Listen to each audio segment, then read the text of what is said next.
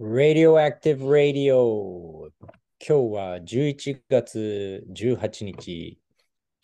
えー、パート2になります。パトリアルキーをテーマとして、えー実は4回目のうん。収4回録。目か。まあ、このテーマでは4回目の収録で、えっと、うんうん前回のからあの続いてパート2うんうんうんです。で、今回のテーマは、うん。えーまあ、パトリアルキーと教育っうんうんていうのをテーマにしようっていう話。まあ実際ね、パトリアルキーっていう、まあ一つの、まあ問題っていうか、うちらを苦しませている抑圧の構造うん。があるっていう話だけど、じゃあどうしたらいいのかっていう、そういう話をできたらっていうことと、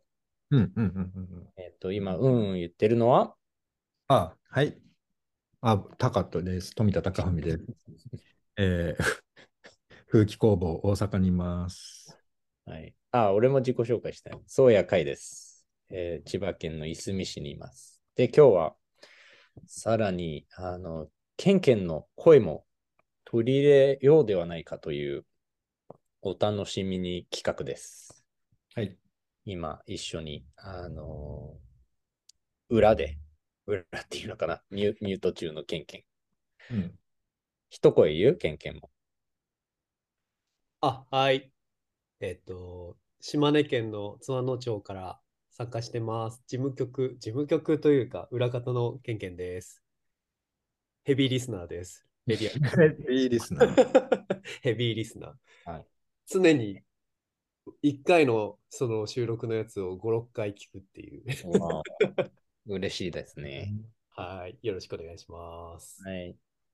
で、あの、ケンケンはあのパーマカルデザインコースで実際顔合わせを僕はあの去年かなしたんだけど、まうんあその時に、あの僕は知らなかったんだけど、あの、Radioactive Radio を聞いてますって、すごい好きですって言ってくれて、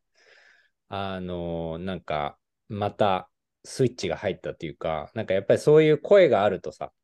なんか、うんあ、実際聞いてる人がいるんだっていうのと、なんかそのね、それをわざわざ伝えてくれるっていうことが、なんかね、自分の心を動かして、やっぱりじゃあもっとやろうぜみたいな感じになったので、あの、すごい、ケンケンには大感謝しています。いえいえ。あの、もう本当になんか、こう、僕の支えだった時期があったんで、なんか、これは続いてほしいなってずっと思ってました。ナイス。えいじゃあ、どんな感じでいこうか？また俺が喋るか、ちょっと違うアプローチを取るっていう。うん。なんとなく、聞き切っちゃうって意味では、なんか会のさ、まあ、あのー今日教育とか子育てとか、うんまあ、なんていうの？その場面でパトリアルキーがすごく発動することで、なんか次の世代にどんどんこう再生産されてしまうっていう。だから未来の世代に向けてすごく大事なところだよねっていうのが前回からの振りだと思うんだけど、うんなんかあの、会の、このなんていうの、収録前のミーティングで、その NVC とか、このパトリアルキーっていう概念を捉えた上で、なんていうの、前から結構学校、その一回、一過性とか、一回のワークショップとか短期間ではなくて、その学校っていうのが大事な気がするっていうのを、なんか前々から言ってて、サティシュクマールのシューマッハカレッジに行く行ってまたそれを思って、そして今、いすみでそれを思っていながら、まあそういうことでこれからミーティングも控えてるって話があったから、なんかその、なんていうのか、そのライブな会の中ですごく生き生きしてると思うからね、そのなんか今っていう意味でも、その話を聞きたいなと思ったんだよね。うん。OK。じゃあ、それを聞いてからう、んケンケンに、まあ、ざっと全部聞いたけどどうみたいな感じで、なんか、フィードバックもらえたらいいんじゃないかな。うんうん。または問いとかね。うん。OK。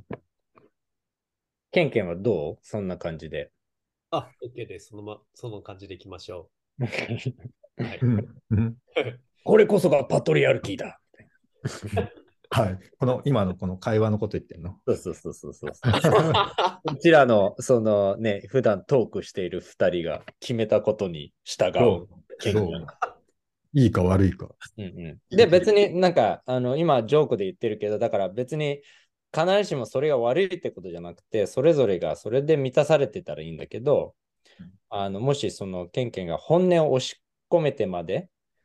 やってたら、なんか、そうじゃない流れを作りたいっていうのが、うん。僕のアプ、うんなんか取りたいあり方。うんで、それ、そういうのもね、本音がそもそも何なのかっていうのも気づくのはなかなか難しいから、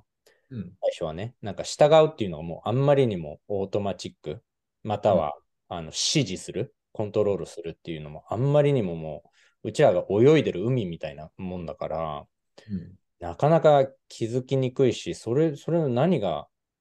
だダメなのみたいな感じになりやすい？うんだからまあ、なんか、そこが、やっぱり、あの、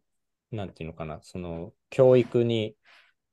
やっぱり可能性があって、その、まあ、小さな子供と一緒にいる人はわかると思うんだけど、やっぱりなんか、囚われてないんだよね。うちらの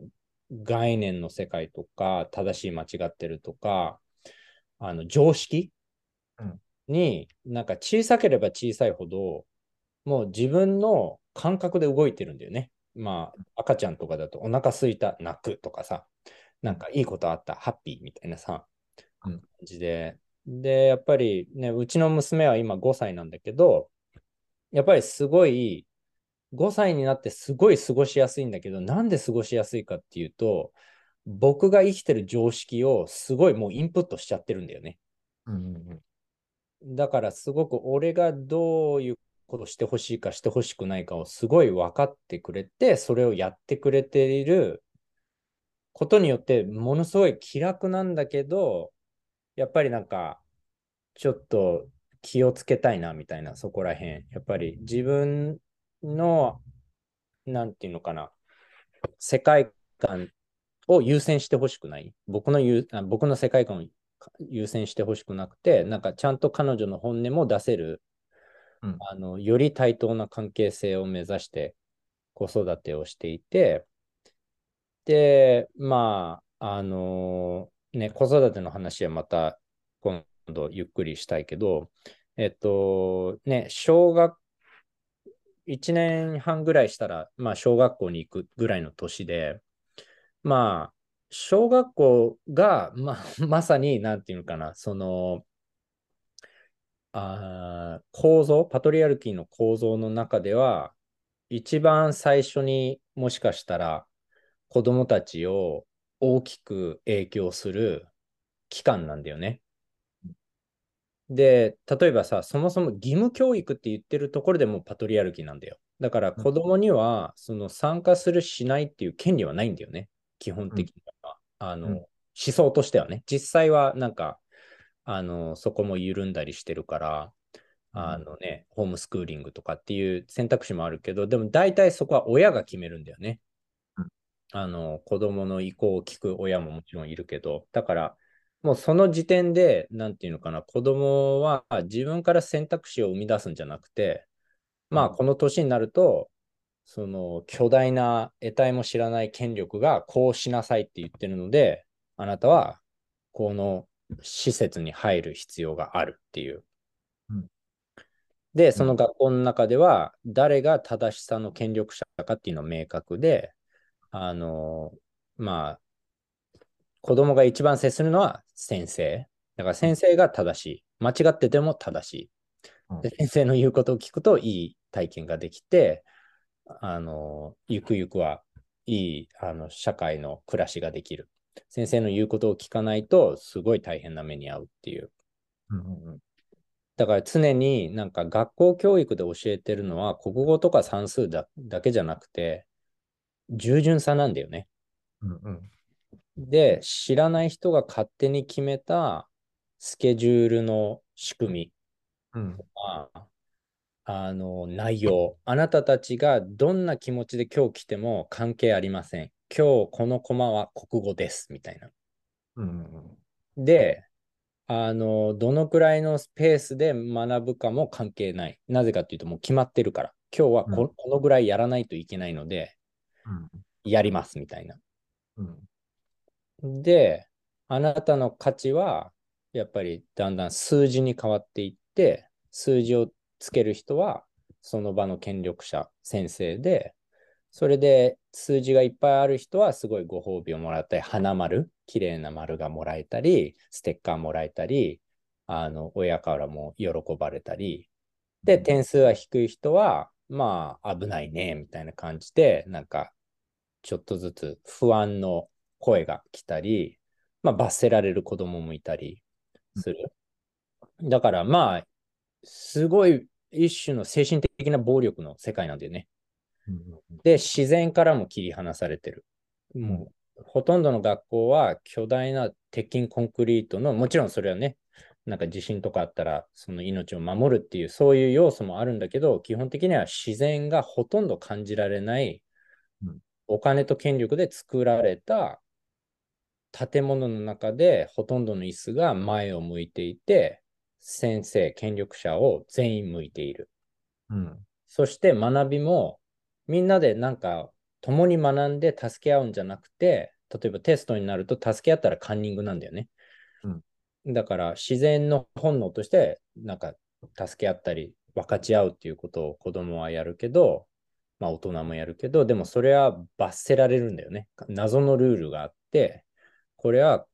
個々人が左脳の精一杯働かせて、テストを競い合うゲームなんだよっていう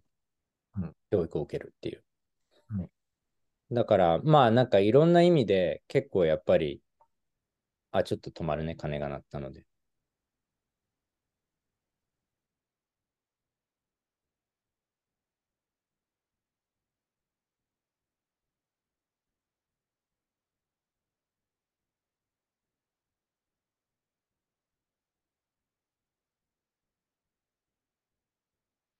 いろんな意味でその学ぶ人、子供中心ではなくて、で、大人中心でもないんだよね。うん権力中心なんだよね。学校で起きてることっていうのは。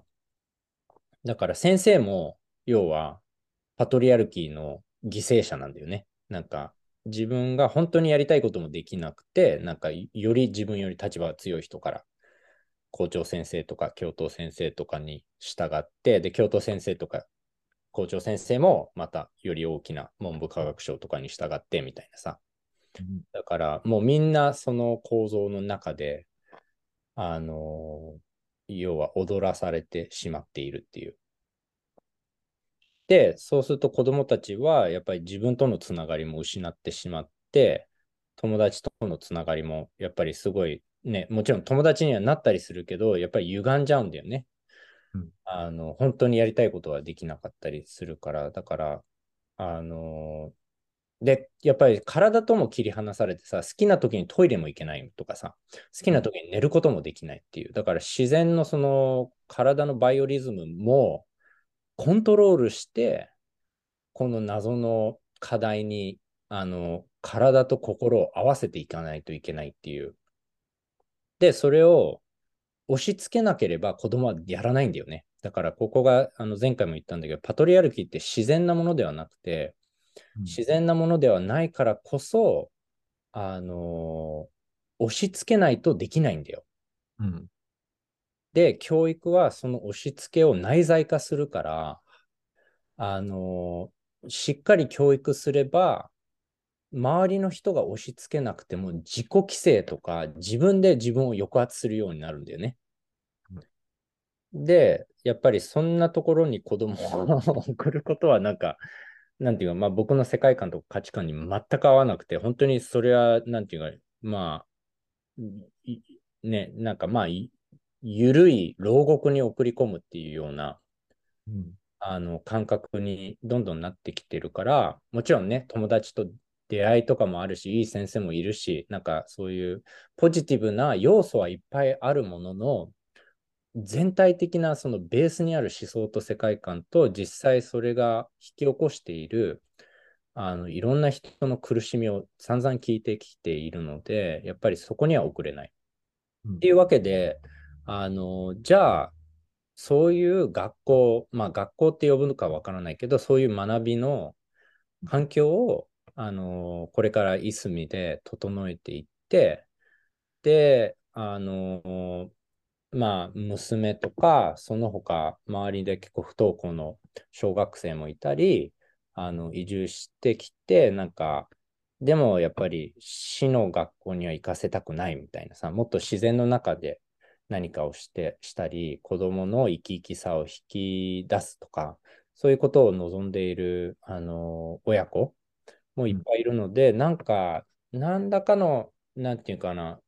このパトリアルキーじゃない世界観で、そういう子供とか大人が集って学び合ったり、しかもその大人が子供を教えるんじゃなくて、みみんな学ぶみたいなさ、大人も学ぶ、子供も学ぶ、大人も教える、子供も教えるっていう、なんていうのかな、その学ぶ、教えるが固定したラベルではない。うちらは常に学んでるから、で、子供から学ぶことの方が俺は多いと思うんだよね。特にパトリアパトリアルキーに染まってしまった立場から言うと、だから、やっぱり子供から学ぶっていうのはある意味うちらの救いなんだよね。うんその純粋さとか体としっかりつながってる。おかしなパトリアルキーの常識に染まっていないから発想もより自由。うんで自分を犠牲にするっていうことがまだあんまりなんていうのかな、その、んそこに意味を感じていないっていうか、そこに、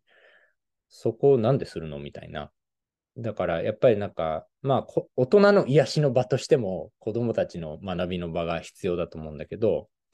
あの、まあ本当にその自然と人間が分離していない自然の場所で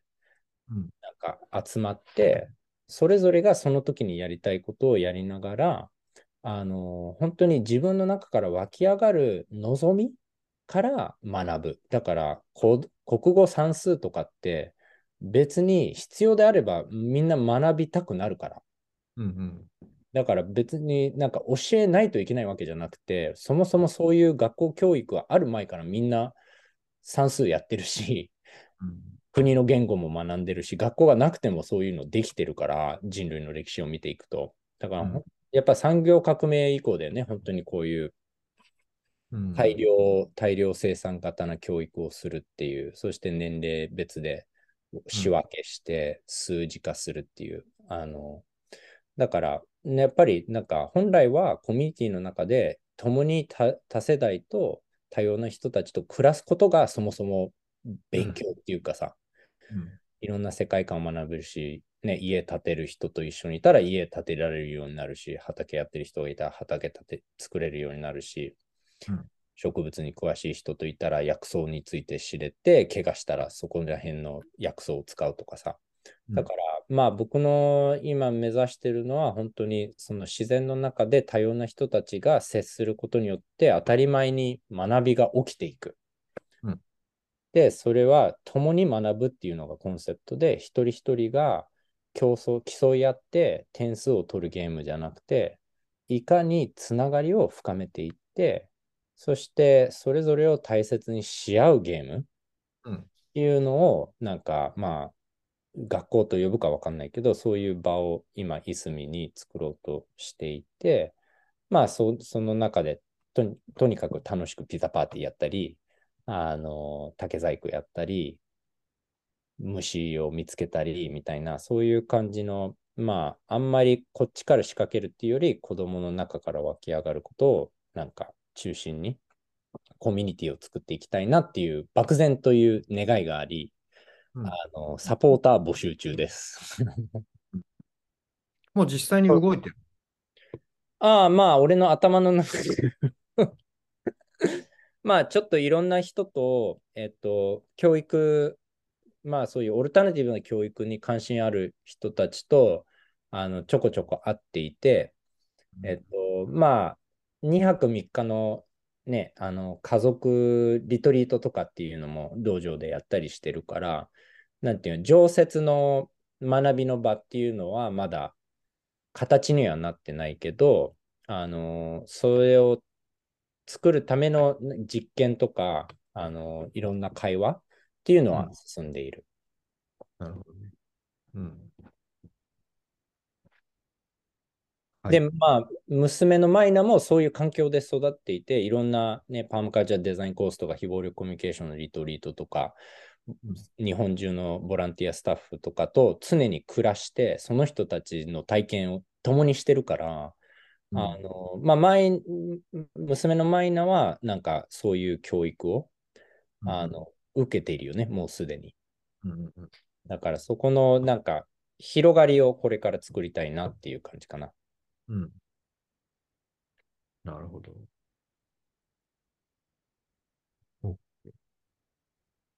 そしたら、この辺で、ケンケンも含めて、残りの時間話していけたらいいんじゃないかなと思うんですけど。Sounds good. はい。うん。どうだった？結構今日も。前半は結構絶望的なというか、教育、小学校とかの、なんていうの、その、パトリアルキーの世界観と構造の話がずっとあって、今考えていることを話してもらったって感じでしたけど。うんうんうん。僕話していいですか？うんうんどうぞ。あのーなんか、こう、今日ちょっとつかめた気がするっていうところが今の僕の、うん。あの、捉え、パトリアルキーに対しての捉え方ではあるんですけど、あの、何かっていうと、その、いろんなものと人との関係の中で、あの、パトリアルキー、まあ、ちょっとカタカナだからちょっと捉えづらかったっていうところが今今まであったんですけど、なんか日本、日本語的に捉えていくと、関係性の中で、ど、どこかに苦しみが生まれてないかを観察することなのかなっていうふうに捉えたんですね。うんで、あの、まあ、自分の体験の中で言うと、あの、まあ、僕はこう地域で、その、こう地域を面白くするだとか楽しくするためにこういろんなプロジェクトを起こしていろんな活動を仲間たちとやっているんだけれどもあの5、6年前ぐらいに千葉で活動していた時に仲間から「いやケンケンさ一緒にいると辛いんだよね」っていうふうに言われてそれが何なのかっていうとケンケンはしなきゃいけないばっかじゃんみたいな感じで言われたことがあるんですよ。うんうん。で、それで僕はその言葉に結構、あのすごくこう考えてしまったんですけど、あ、でも確かにしなきゃいけないばっかだなっていうふうに思ったんですね。で、なんかそれを今振り返っていて、それなんでしなきゃいけないっていうふうに思ってたんだろうっていうふうに考えたら、いやなんか、いろんなところで人に迷惑かけていけません。まあ、かけてはいけませんみたいな感じで教わってきていたからうん、人に迷惑かけないようにするためには、やっぱり失敗しな、失敗しちゃいけないんだ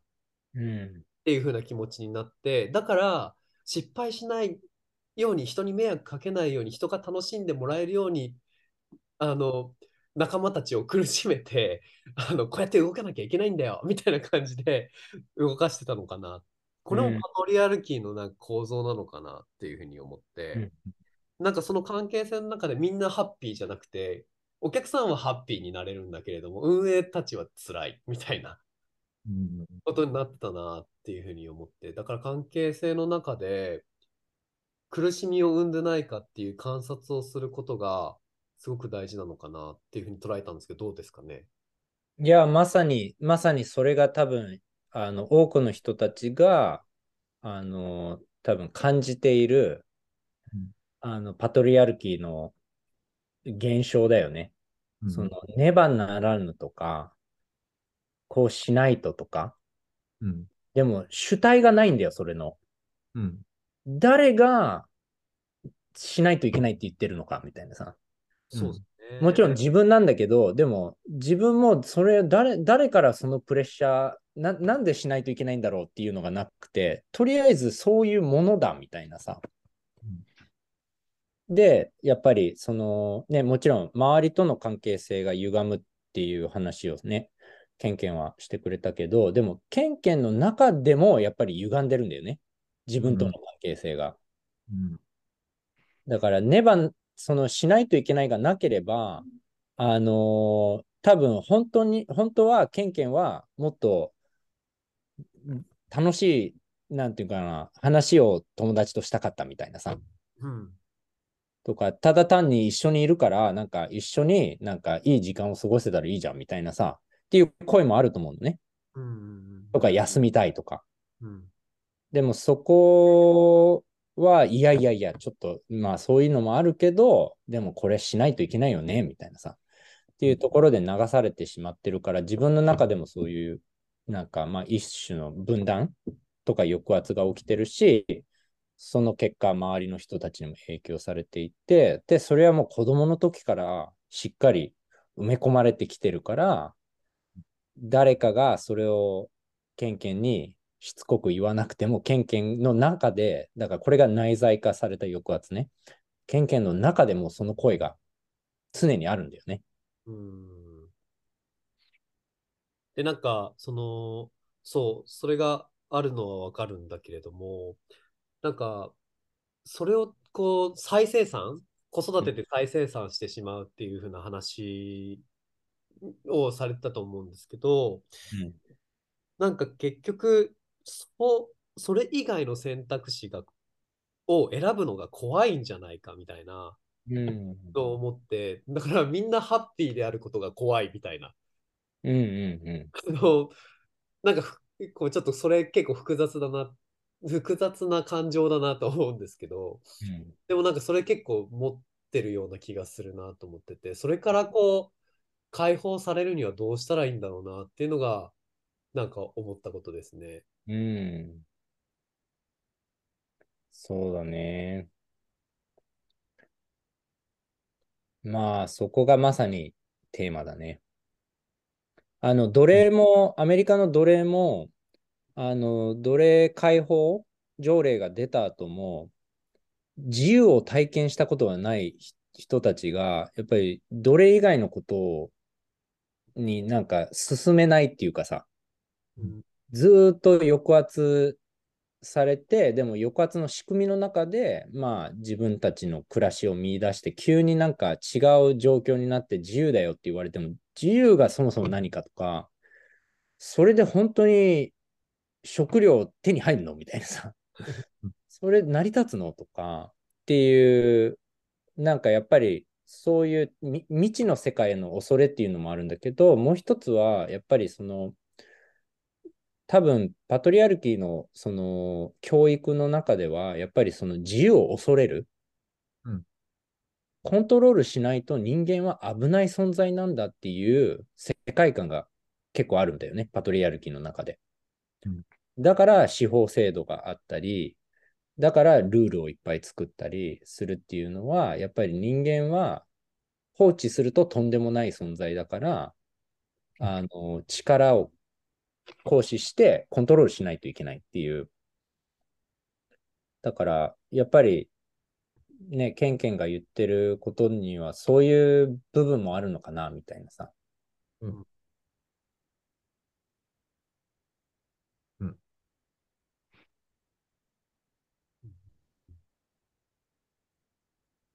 そんな気がしますね。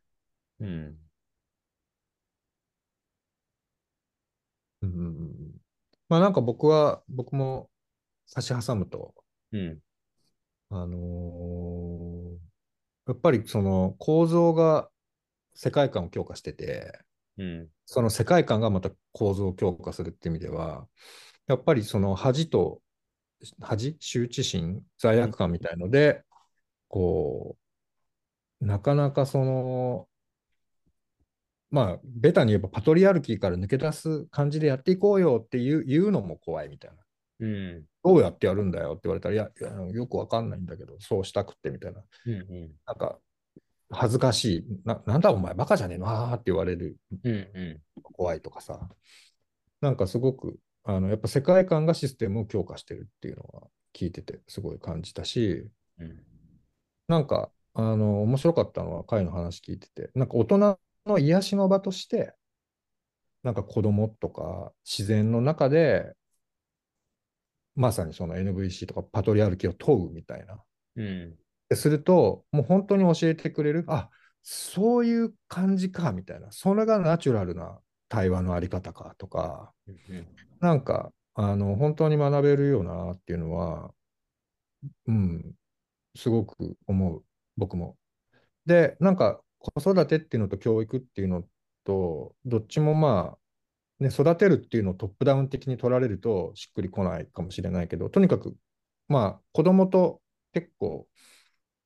狭い範囲で、狭い人数で付き合うっていうのと、ちょっとこう、コミュニティ的にたくさんの世代とか大人がいて、子供もたくさんいるみたいなのが教育の場だとすると、うん。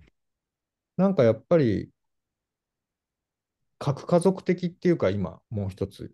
うん。ポイントとしてあるのは、なんか子育てイコール産んだ人とその精子を提供した人がやることみたいな感じだけど、そうじゃなくて、本当に地域の中でいろんな世代が子供と接するっていうことをしていくっていう場が、なんか、あ、そっかみたいなパラダイムシフトとか、そのパトリアルキーについて考えてもやもやして問いを持っている状態で学びやヒントをもらえるっていう、でそれが結果としてパトリアルキーの再生産の力を弱めていくっていうことなのかなっていうのはすごい感じたね。うん。うんそうだね。まあね、教育っていう表現よりも、やっぱりそのつながりをと取り戻すっていう表現をさ、ジョアンナ・メイシーっていう僕たちが、あのまあ、縁がある活動家が使ってる表現で、でも本当にだから、自然とのつながりを取り戻して、自分の体と自分の心とのつながりを取り戻して、なんか大人と子供っていう分かれてしまった立場の関係性を取り戻す、男女っていう分かれてしまった関係性を取り戻すっていう、あのまあ子供はね、あの小さければそんなに失ってないかもしれないけど、つながりを。でも、やっぱり分断、分離が、あの結構ね、なんか流行っている社会の中で、どうやってつながりを取り戻すか。で、それは、まあ、親子育て、子もお大人を育ててるし、大人も子を育ててるから、なんか、なんかそういう場で、なんかどうやってつながりを取り戻すかっていうのが、すごい、まあ僕のめちゃめちゃ興味があるもので、で、そこですごく役に立つのが共感なんだよね。この非暴力コミュニケーションでいう共感。うんうんだから、まあ、その結構やっぱりこれからやりたい学校とか娘との関係も、やっぱすごい共感に意識を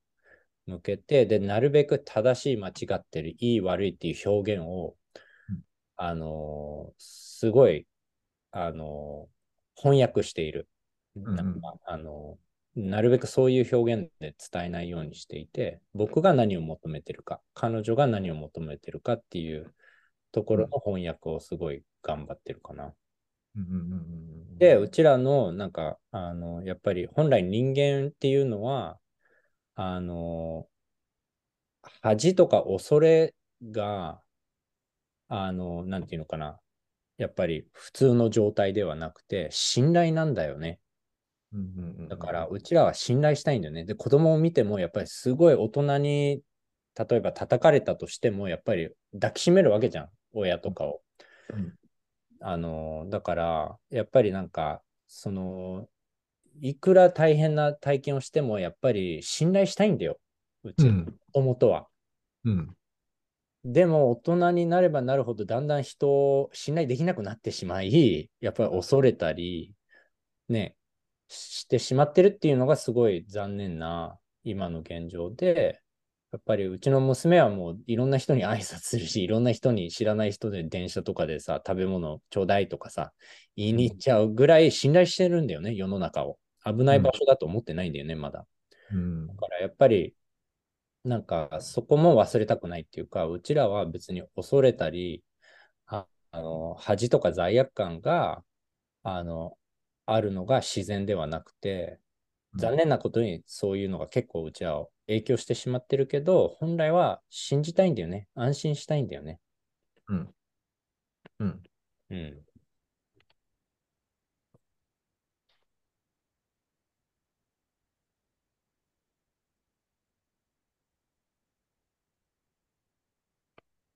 あれ？いる？うん、なんかあの、いる、いるよ。いや、もうなんか時間を気にしちゃっているみたいな。そうだね。うん。あの、俺はこれでまるで大丈夫です。えー会やケンケンを次の予定に遅刻させてしまうことへの焦りや不安、恐れなどが伴い、えー謎に、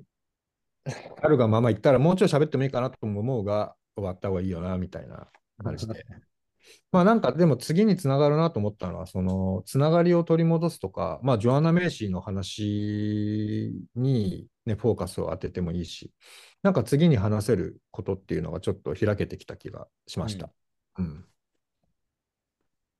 という、なんかこう、じゃあ回閉めてみたいな。うん、そうか。あの、んケンケンも一言あれば、ぜひ、せっかく声を出してくれてるので。ありがとうございます。なんか、あの、さっき迷惑かけてはいけませんみたいなところにうんとらわれてるって話をしているのの、とらわれはまだ僕は解消はできていないし、うん。なんですけど、なんかこう、ところどころ、いや、失敗してもいいじゃんみたいな感じの仲間の声とか、うんあの迷惑かけてもさ、みたいな感じ、全然いいんだよみたいな感じの、こう、声がかかるだけで、ちょっとこう、ふわっと落ち着くみたいな感じうん。大事だよな。なんかそこがちょっとこう解放されるというと、んうんみんな少しずつこう解放されていくんだろうなうん。と思って、なんかそういう声かけってすごいうん。日常的にやっていきたいなっていう気持ちになりました。うん。うん。ありがとうございます。ありがとう。そうだね。で、今、ケンケンが言ってくれたことで思い出したのが、やっぱ大切なのは、なんか自分に思いやりを持つこと。うん。だから、あ、またねばならぬとか言ってる俺みたいなさ、なんてダメなんだってなっちゃったら、またそこでさ、そのループに入っちゃうから、ああ、ああ、なんかこれで苦しんでるなって気づいたら、でも、じなんか精一杯私は頑張ってるんだな、その中でもっていう感じで、なんか、あの自分に常に思いやりに戻ってこれると、すごい緩くなるっていうか、スペースが増える気がするから、うん。なんかそ、それがなんかもしかしたらこのパトリアリティじゃない道もいっぱいあると思うんだけど、やっぱり軸を置くとしたら思いやりとか愛がより自分に向けられたり、地球に向けられたり、子供に向けられたり、周りの人に向けられるっていう道なのかなって、